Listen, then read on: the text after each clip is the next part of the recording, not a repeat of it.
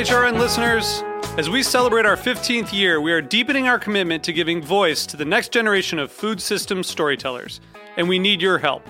Our internship and fellowship programs help activate new possibilities for underrepresented and underestimated young people through experiential journalism, audio engineering, and production training.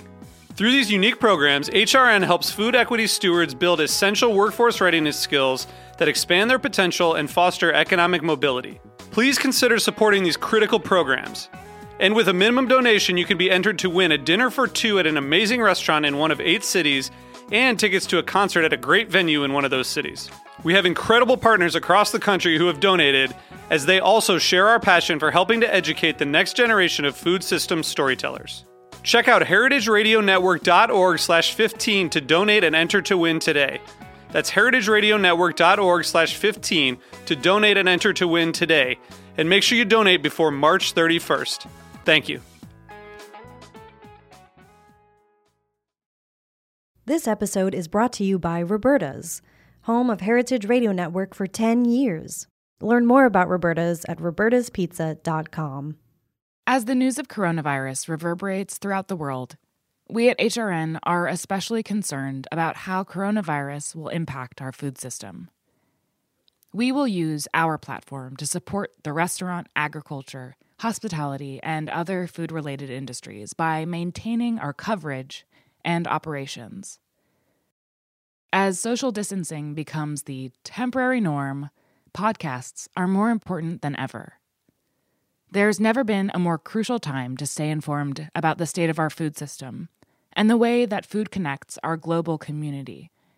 We're sharing all of our COVID-19 coverage at heritageradionetwork.org/covid19. From interviews with nonprofit leaders and journalists to firsthand accounts from chefs and restaurant owners to reports on how the crisis is affecting regional farms. Our team is working remotely from all over to keep food radio alive. HRN needs your support more than ever to keep sharing essential stories and resources with our listeners. Make a donation of any amount.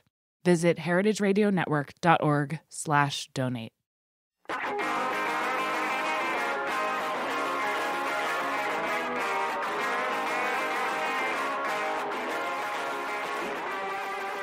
Welcome to HRN Happy Hour. It's 5 o'clock somewhere, and somewhere is all across the country.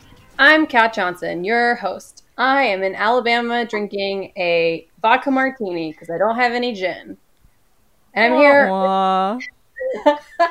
I'm here with my co-host and the crew. We have Katie Mosman Wadler. Hello, Katie. Hey, Kat. I'm in Connecticut drinking tea. Drinking tea. We have Hannah Fordin.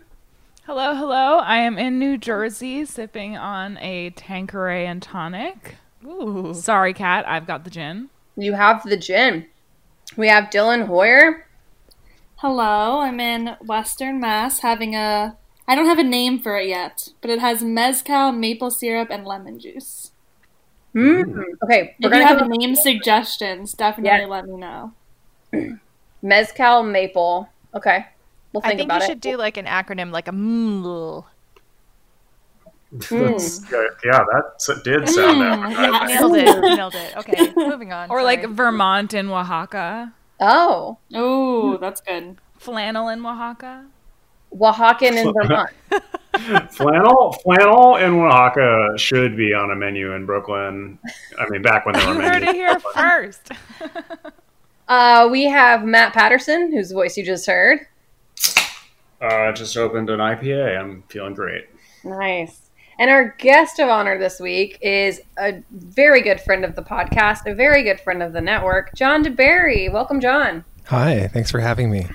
I'm I'm in my closet in Lower Manhattan drinking seltzer.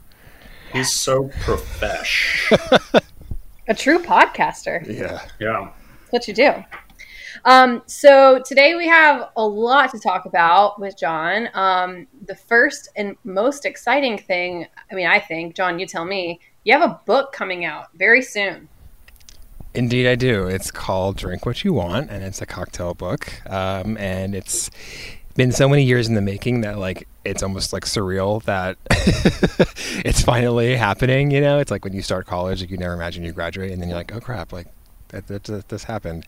So I'm kind of adjusting to the reality of people being able to read it in out in the world, and uh, um, getting very excited and like a little scared, like when you put something out there and like people in can can read what you say and they can disagree with you or you know so it's a it's a really interesting experience to get um, to have so much work that you put in a lot of time into that then just gets like delivered to someone's house and then they can dive in so i'm like eagerly anticipating all the deliveries that are happening next week uh, i can't wait feedback. to get my copy i'm so excited I have we have been seeing some sneak peeks of what the book is going to look like and can you talk a bit about the artwork and just I, I don't I don't even know if you can describe it but just sort of the the thought process behind it and and what people can expect. I mean, this is going to be so different from beauty shots of cocktails on a bar.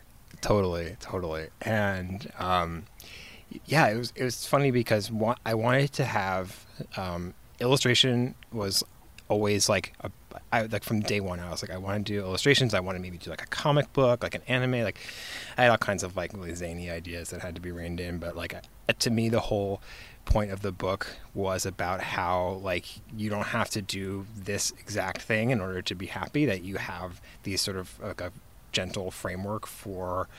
Uh, for your own drinks and if it's you're only really pleasing yourself and your friends and like you know you have a little bit of freedom. And so to have these very explicit images that were like real pictures just kind of seemed antithetical to the whole thing. Um, plus i feel like a lot of what drink photography is has to do with the glassware or the really elaborate garnishes um, and there's that that to me felt a little bit just personally like I feel like I've seen it before and being able to have more creativity in terms of just like the way that you present like a, a visual image um, was really important to me to express like more mood and like it wasn't really so much about like oh did you pick the right beautiful mint leaves to look just like this really elaborate glass that costs five hundred dollars you know? It's like no it's like a sketchy like fun representation of what it could look like, but it doesn't have to. You're not going to be arrested if it doesn't look exactly like that. So I, I use that as a way of getting that point across of just kind of this freedom. And I also wanted to, um, I wanted to like, I wanted to visually appear in the book as well.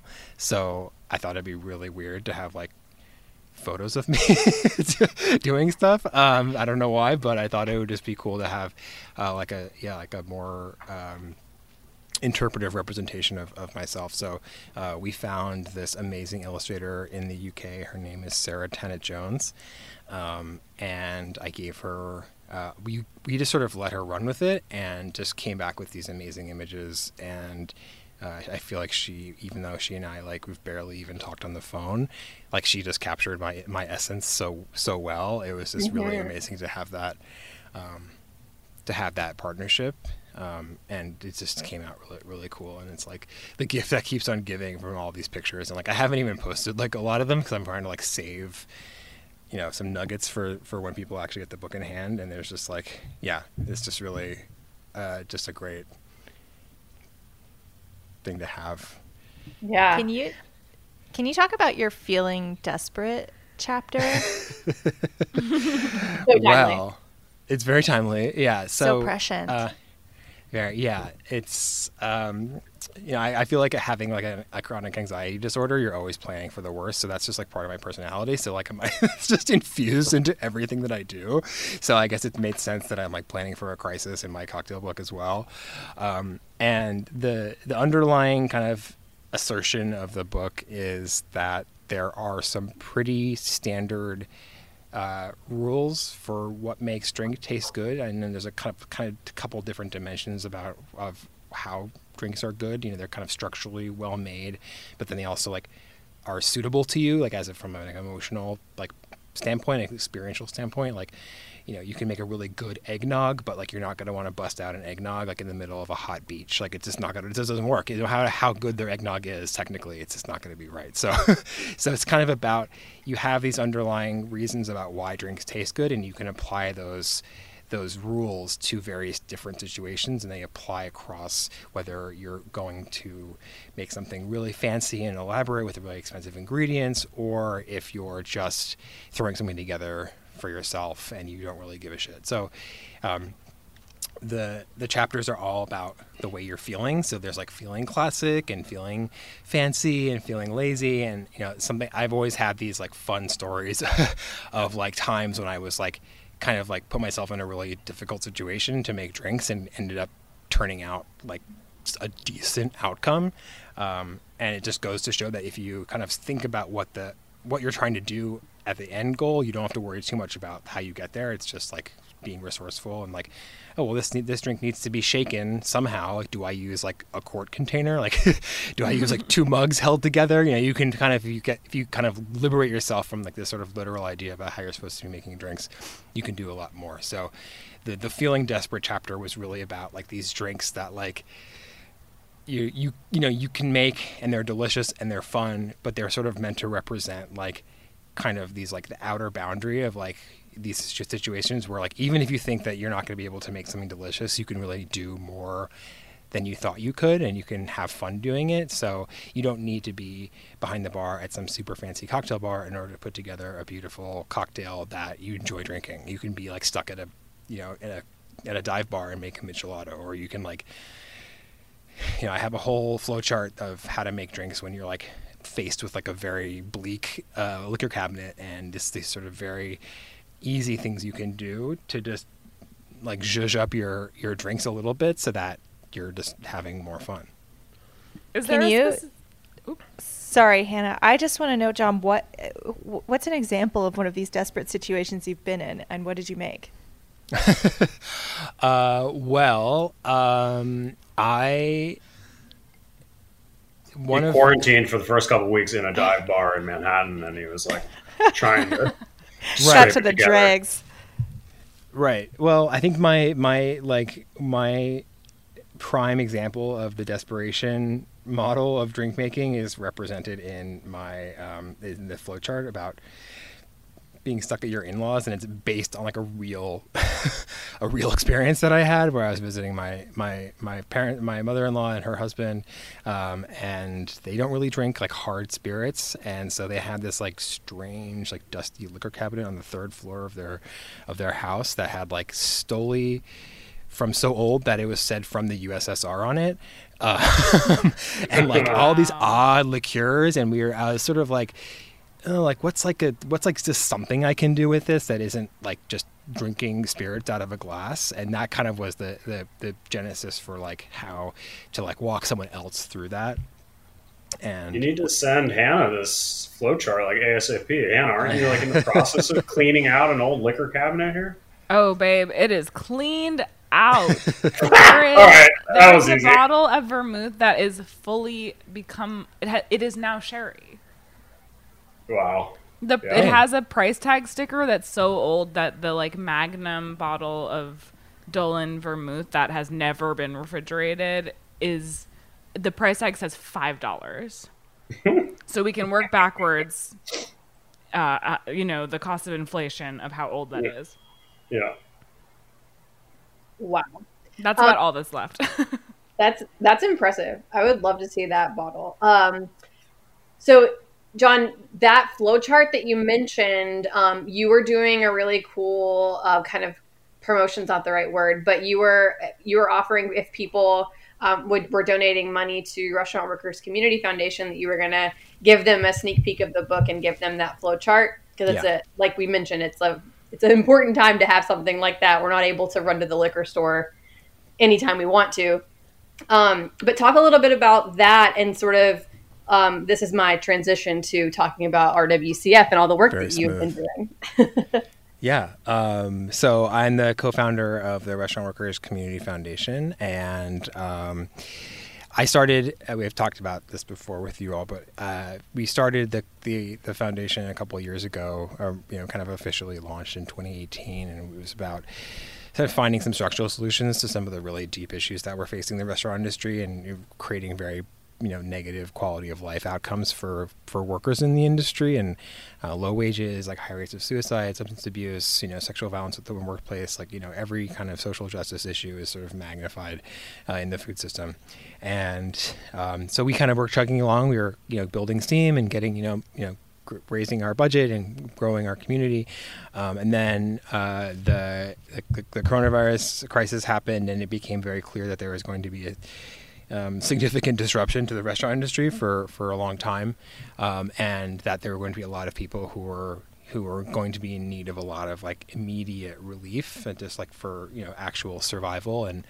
Um, and there needed to be something for we needed to do something to to um, specifically respond to that. So we uh, developed a, a fund uh, that goes to provide emergency financial assistance to people in crisis. Uh, we're funding nonprofits uh, and other service providers um, who are who are providing relief to people who are in the restaurant industry who are facing a hard time, like people who are doing uh, food kitchens, people who are providing mental health resources, immigration. You know, a lot of sexual, a lot of like domestic and intimate partner violence is happening right now because everyone's stuck at home and really stressed out. So we're providing support to RAINN, um, and we're actually about to launch to to announce a new raft of of funds.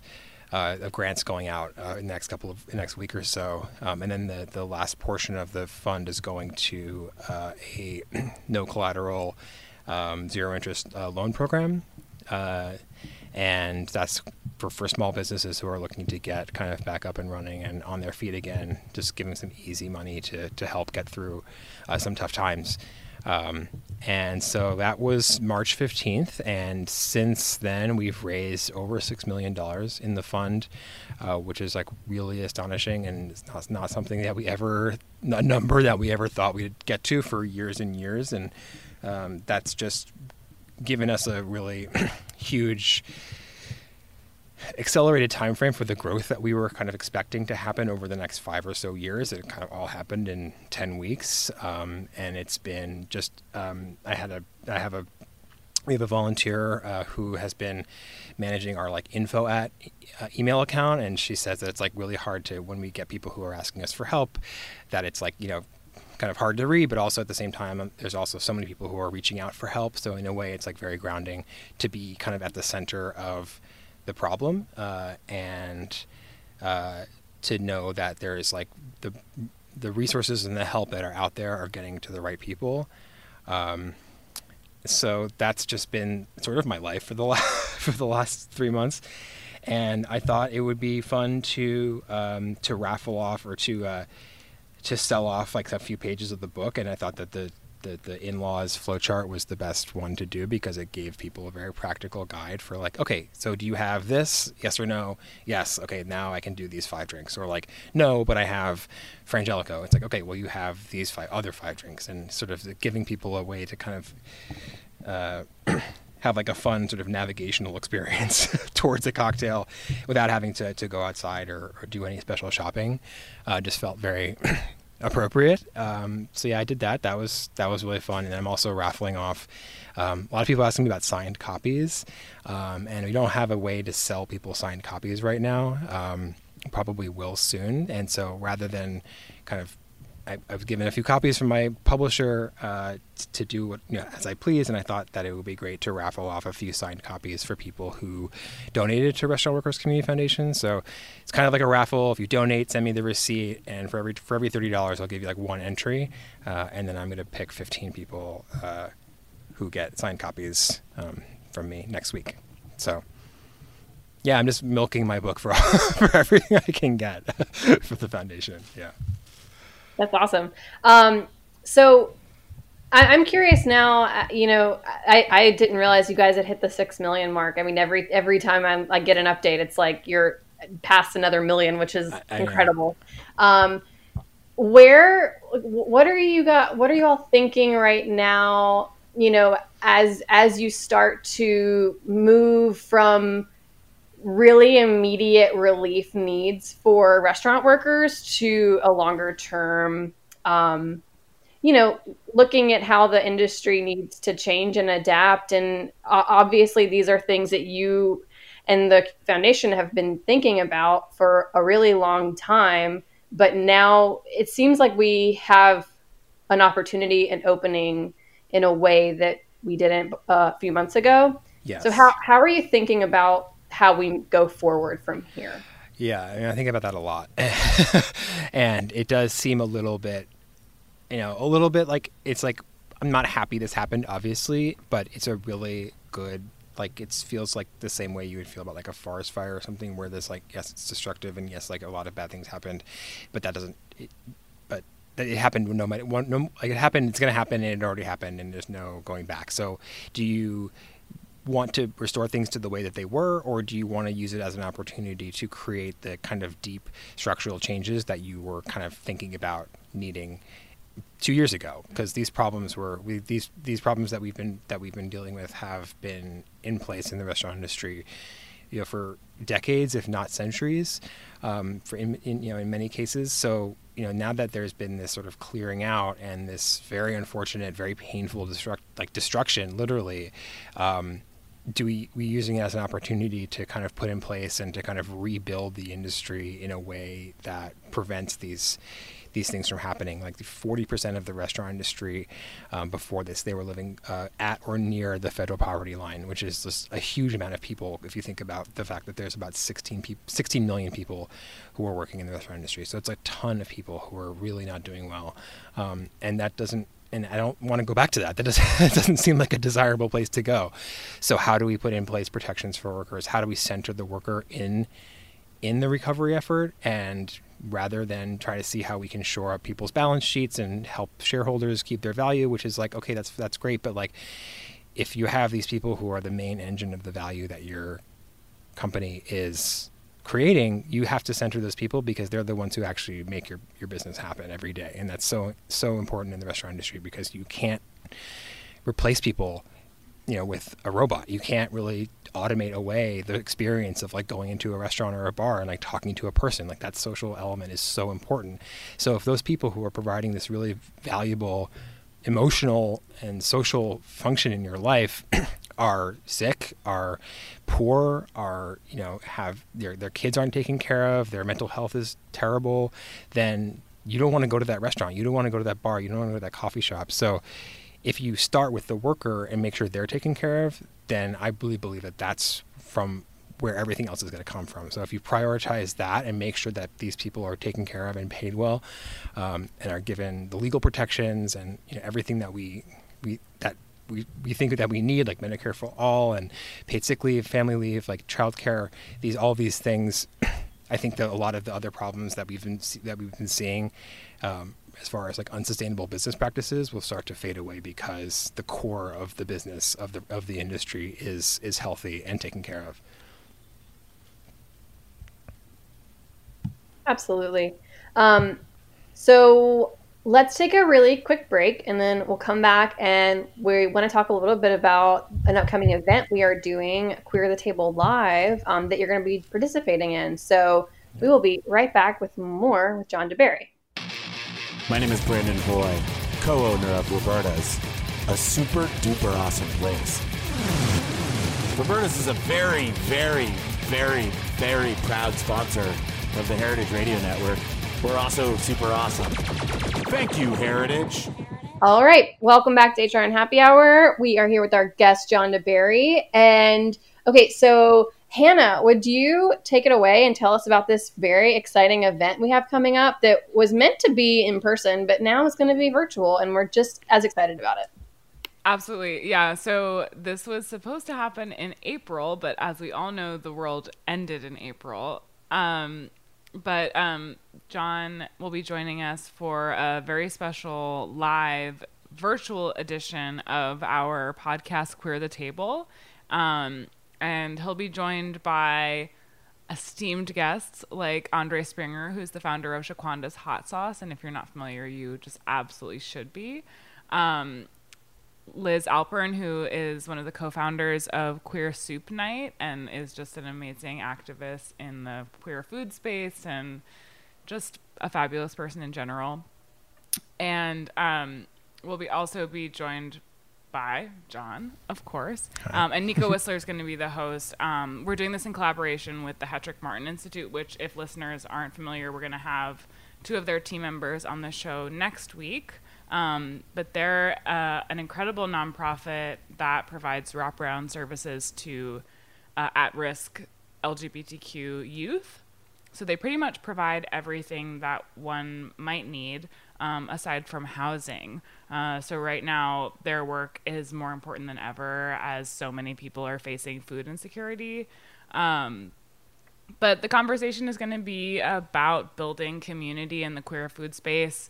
Um, initially, it was going to be focusing on how we do that in person by sharing a meal, by gathering around a table. Um, but now, as the world has changed, um, I think John, especially you have are going to have a lot of insight into kind of how community gets built virtually. Um, as RWCF has done such an amazing job of doing that, um, mobilizing people to support the hospitality industry during this time. So I'm super excited about this. Um, and if you haven't tuned into Queer the Table, you absolutely should. It's a it's an amazing show. Yeah. Yeah. On that note, just like as kind of a sneak peek of, of what to expect there, um, John, what are your thoughts and sort of how how a community like hospitality and restaurants that is so based around kind of person to person, face to face contact, like how have you seen community kind of change over the past few months? Hmm, that's a good question. Um, it's so. Uh, I feel like this is a really hard question to answer because there's. Mm there's kind of this like overlay of like grief and mourning uh, that goes along with it in terms of like uh, it's not you know it's this whole new structure for our society and it, you know i think some of this stuff may stick and some of it may go back to you know the way that it you know the way that it were it was in terms of being you know in you know in the same room with someone. Um, but it's always it's for me it's always been hard to um, to really like double down on a lot of these things because it's like, do you commit to the way things are now and you do you let go of the way things were and the kind of thing that you've lost, or do you kind of like pretend that it's like not happening and then mm-hmm. um, and sort of like hope for the best and kind of like ride it out. Um, so I think a lot of people are feeling that way, where it's like you get on a Zoom call, you get on a Instagram live, um, and uh, it it can feel a little bleak. But I think at the same time, there's this like very um, very like deep level of int- intimacy that's being built. But I think it's on a, on a much smaller scale between between people um, that maybe you wouldn't have before. Um, and it's like kind of a vague thing that I'm saying, but but like for me, it's like when you you you get on a Zoom call with someone. Uh, or Instagram live, and you're in their house, you know, and you're not seeing people at this sort of like polished best you know, like if you're meeting someone at a coffee shop or you're going to dinner or you're doing an event, you know, you have your shit together, you know, you like have your lipstick on, you know, you like wearing your nice clothes and you're not like kind of like shoved in your apartment in like a suboptimal, you know, environment. So you are getting this like very deep look into a person's life. Mm-hmm. Um, and it is very intimate in a way, um, even if it's not, you know, maybe an event that you would expect to have a hundred people come to uh, in person because people like to go to events and meet people. Maybe it's a 20 person event.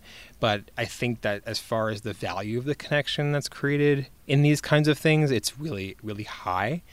Um, and I feel like a lot of like existing bonds or people who are kind of I was friends with, sort of um, acquaintances, because we didn't because you're not relying on like oh well maybe I'll see them again in a couple of weeks. You really have to be really super intentional mm-hmm. about the people you're spending time with um, and also like budgeting your screen time because it can get really exhausting.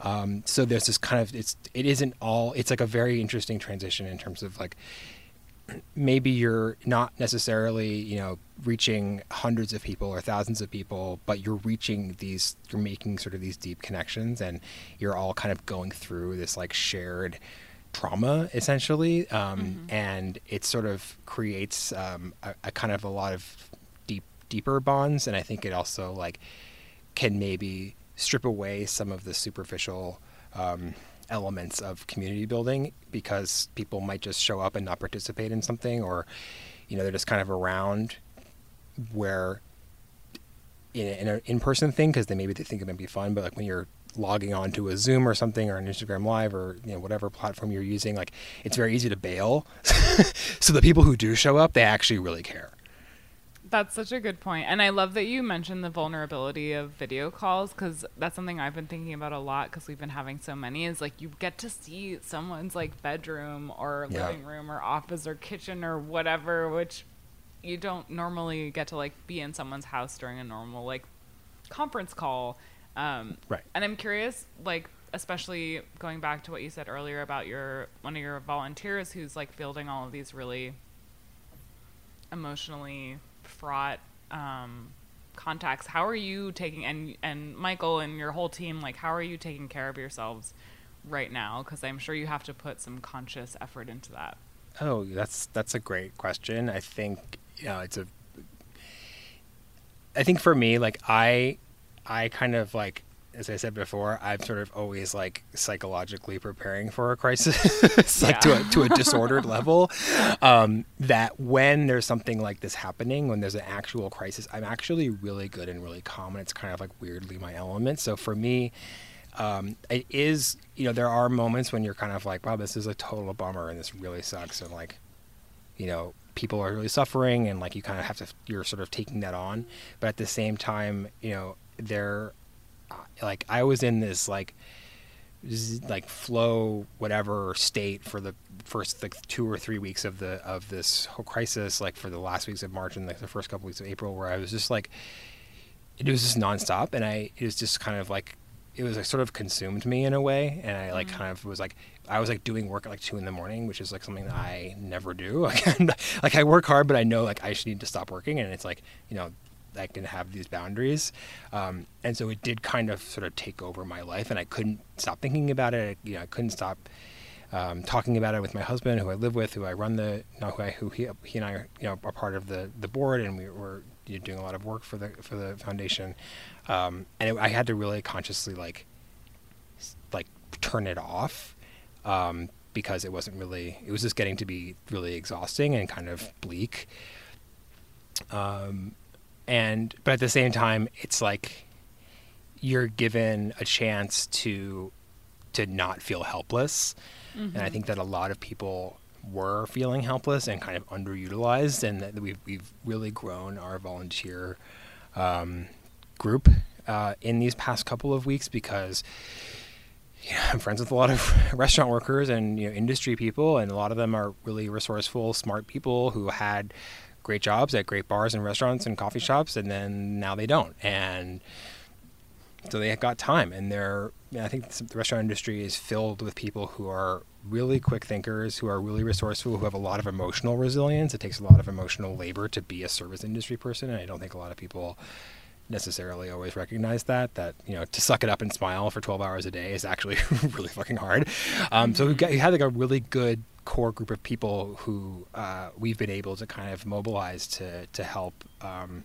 to help us out. And I think that just being able to do something um, that feels um, impactful has been actually like really great because I think if I was stuck at home twiddling my thumbs like making sourdough bread for you know for weeks on end I would probably lose it you know and actually I think that doing something like this is is probably for me personally at least the healthiest choice. Um, and the, the, the, this whole thing, the Restaurant Workers Community Foundation came out of another crisis. It came out of this like very, very deep despair I was feeling after the 2016 election. And I was like, fuck, like, what are we going to do? This is like, this is going to get so much worse for people before it gets better. So how do we be a part of making that less bad? And for kind of, you know, strengthening the restaurant industry against the, against what was going to happen you know, at the federal government. So this is kind of like I'm sort of weirdly in my element right now. So I'm very mm-hmm. happy for that. Plus, I'm like a super homebody, so being stuck at home is like no sweat for me. So I feel very lucky for a lot of reasons. But yeah.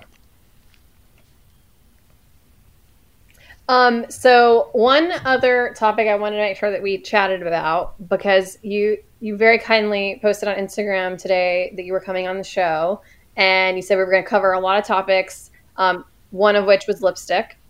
And tying it back to the book, a part of the artwork is like the bright the colors and like the lipstick. Mm-hmm. And before the show started, we were talking about how with like masks are really going to throw a wrench in our lipstick fashion. So, yeah. what are your thoughts How are we? It's rough. Yeah. It's rough, but I feel like, and I think I think that like you know it, there's like I think that I what a lot of people are feeling right now is that they're um, so much of like their sort of identity is, is tied up in the way that they present themselves to the world. And if you don't get seen by other people um, it can be really hard to deal with. And so you people i think even if you don't care about fashion or you're not a flamboyant person i think that you're still want to be you still have a presentation of who you are. Um, and so it's hard to to have to like muffle that especially if you're living alone um, and you're like not making a lot of contact with people um, so I, you know, I feel like to me, like I started wearing lipstick because I was like really inspired by this like one character from this like web series. Name was Freckle. Look her up; it's amazing, Freckle. Um, and uh, I just thought it was cool to wear lipstick, and I sort of started using it and it was just like really fun and it was like a really great accessory i'm not a big accessory person so it's just like one cute thing you can do that just like kind of ties your whole look together um, and i like went on a whole like binge of of uh, lipstick purchasing in the past like year and a half. Um, but I like sometimes I'll just put on lipstick like for for no reason, like just for fun, you know, like just for yourself or like for a Zoom call or like I'll do like a yoga class and I'll wear lipstick. Um, and you're doing and, like um, dramatic readings of your book now too. I yes, one there. So like now you have a good reason.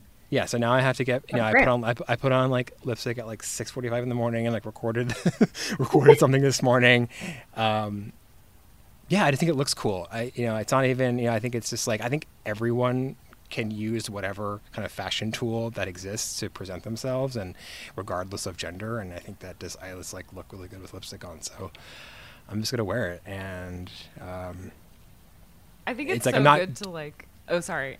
no, go ahead. I'm just saying I'm not, I'm not doing it for, for anybody else but me. Yeah. I think it's good to like give people permission to, um, see personal adornment as something that's not like purely superficial. Um, Absolutely. Like I, I'm also a big fan of lipstick, and I actually left. I, I'm at a family home in New Jersey for the last like three months, and I'm going back to Brooklyn this weekend. But I left my makeup bag at home, um, and and because I thought it was sort of an extravagance I wouldn't have time for, but like I do right. miss it, and like I love wearing red lipstick, and I've been stuck in this house full of um, uh, an old person's clothes, and there are a lot of like colorful ascots. Um, so instead, I've just been like wearing like scar- ascots in my hair.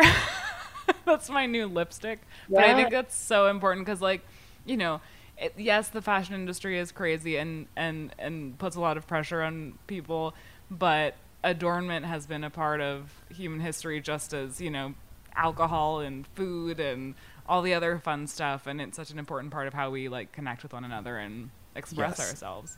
Right. The mask right. the mask like it does put a damper on lipstick maybe but it also gives permission for absolutely wild off the wall colors because you now have a chance you have a chance for the reveal like you could be uh, in a room with someone for a minute and then be like well bam you didn't expect that oh. when you oh. take the mask off Assuming that, you ever take. The mask off. But you have to get you have I to get the right kind of lipstick that won't like... get smudged. Wait, what? Just put the lipstick on the mask. Yeah. Uh. Um, but it, I I don't know, and I'm seeing a lot of masks as adornment as well. But it just absolutely. Yeah. I don't know. It's it's like it's beautiful, and it's also just so stark. Yeah. Mm. Mm-hmm. And your and like your your facial posture, whatever your facial expression, is such an important part of like how people relate to you and like it's it's it's it's like this kind of very isolating kind to to be physically cut off with someone by you know your face you know think about how uncanny it was like that neighbor in home improvement who you never saw the guy's the guy's face he's just his eyes and it's like that was this whole gag that you never really knew. This so mysterious that this person was there. And if you can't like see someone's mouth or their nose or the way their cheeks are shaped it's just like you don't know what they're thinking. Yeah. um, and it's kind of like it's exhausting and you're like oh do i is this is this someone i know or is this just someone who looks like the who's 30% of their face looks like someone i, I know? You know so you like kind of have these uncanny experiences where you think you're bumping into someone that you know and then you're like whoop nope just kidding. Yeah it's, it's affecting me now because like i have a four and change month old baby who is starting to recognize people and wow. is starting to be afraid of faces and masks that he sees and mm it's so weird and you're like oh but of course this like tiny developing human needs to see facial expressions to Yeah. learn how to be in the world um, Mm-hmm. but just to see this like look of fear on his face the other day we went to the pediatrician and, and it was just instant and i was like oh my god what is this world Wow. That's a really interesting thing. I wasn't thinking about that at all. Wow. I think uh, I was thinking that ha- everyone having to wear masks means we all have to really start practicing our smizing. So It's so disconcerting. Really, like it just. And I was thinking about this and um, Zoom and like video calls and how, um, you know, like body language is so much bigger than people's faces. Um, and like, I feel like I'm the kind of person who's like, what are people doing with their hands? And like, how are they breathing? And it's very weird to have like vulnerable conversations with friends who are having a hard time and like not be able to see their whole body. Yeah.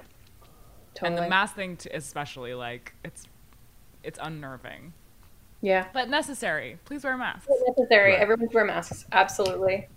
I'm seeing a lot of people. don't get us wearing wrong So, um, okay, well, it's that time of the show where John, we have a new game. Um, Oh. y- you you've really played many, many, many more games on HRN Happy Hour than many people because we invented a game for you.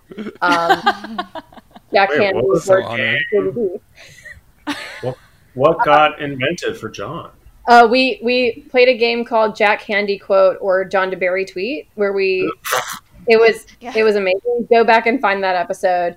Um, but what we're doing, we're doing a new game um, in our virtual happy hours because we can't see what you can see, and so we're playing a version of Twenty Questions where we're going to ask Mhm. you to pick an item. I guess you're in. Wait a You're, second, he's in his he's a radio professional. this is gonna make uh-huh so so you can pick an item in your mind in your apartment um, and then we're going to try to play 20 questions and guess what that item is Okay.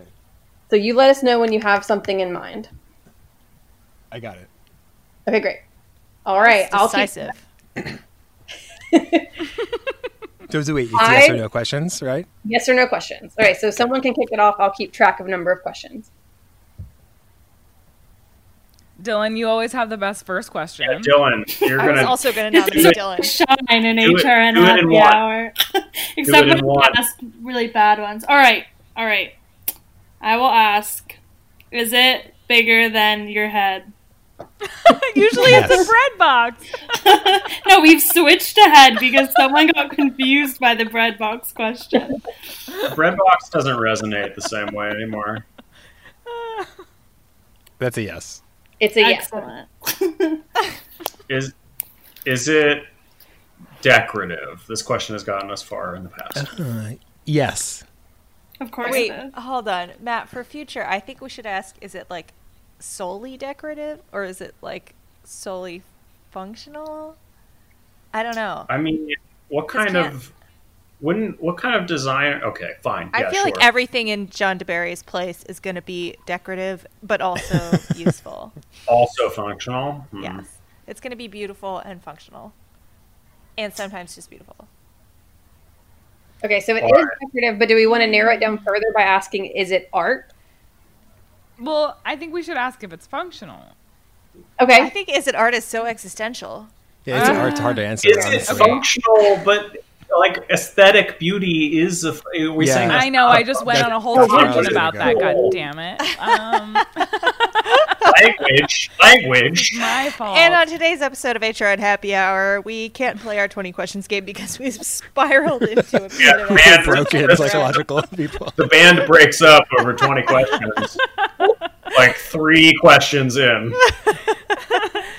Should we say like, is it a tool? Like a tool? I think like, we what's- need to know where it is. I want to. Oh Yeah. my god! Thank you, Okay. Dylan. But Bring then. I would like to know if it's hanging on a wall. No. Okay. Is it you? Mm, is it food related? Food or drink? No. Is it a light fixture of any kind? No.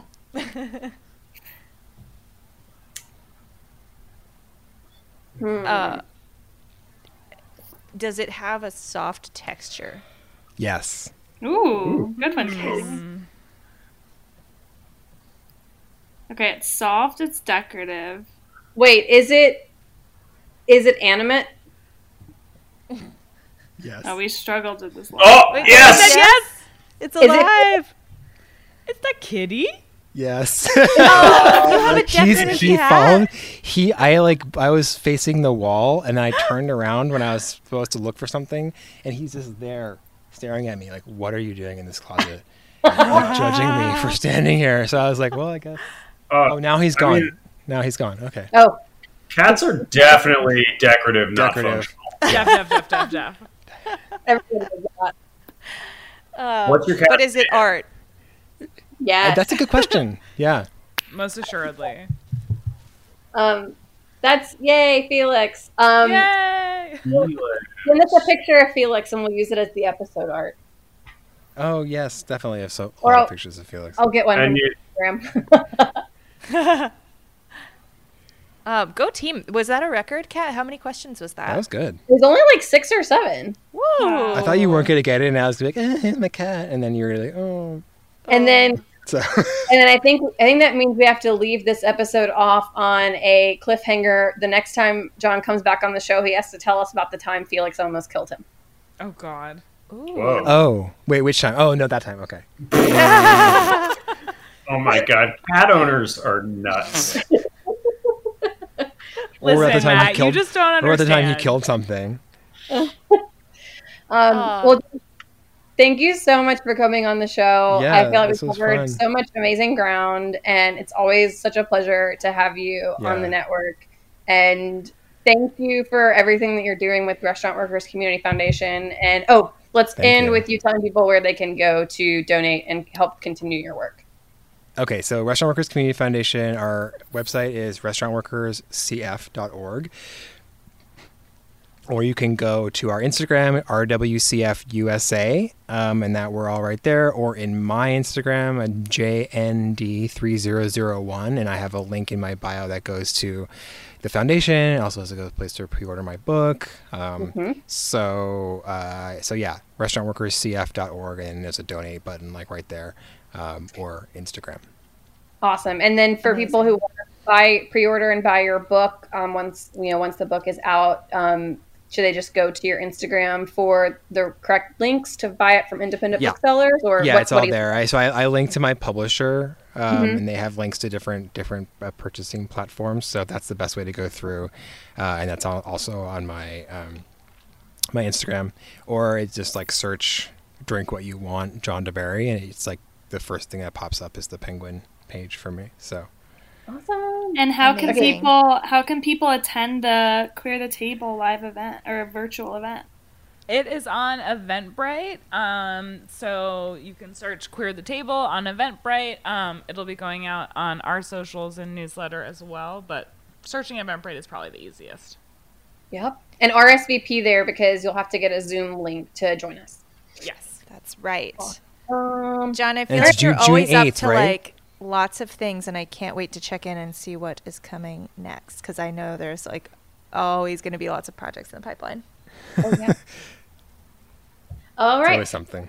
Well, this has been HRN Happy Hour. Thanks, thanks everybody, and Thank we'll you. be back next week with the team from Hetrick Martins Institute. and We'll talk more about the Career at the Table event.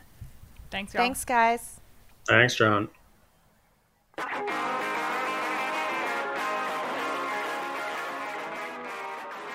HRN Happy Hour is powered by Simplecast. Thanks for listening to Heritage Radio Network, food radio supported by you. For our freshest content, subscribe to our newsletter. Enter your email at the bottom of our website, heritageradionetwork.org. Connect with us on Instagram and Twitter at heritage underscore radio. You can also find us at facebook.com slash heritage radio network. Heritage Radio Network is a nonprofit organization driving conversations to make the world a better, fairer, more delicious place. And we couldn't do it without support from listeners like you. Want to be a part of the food world's most innovative community? Subscribe to the shows you like, tell your friends, and please join the HRN family by becoming a member. Just click on the heart at the top right of our homepage. Thanks for listening.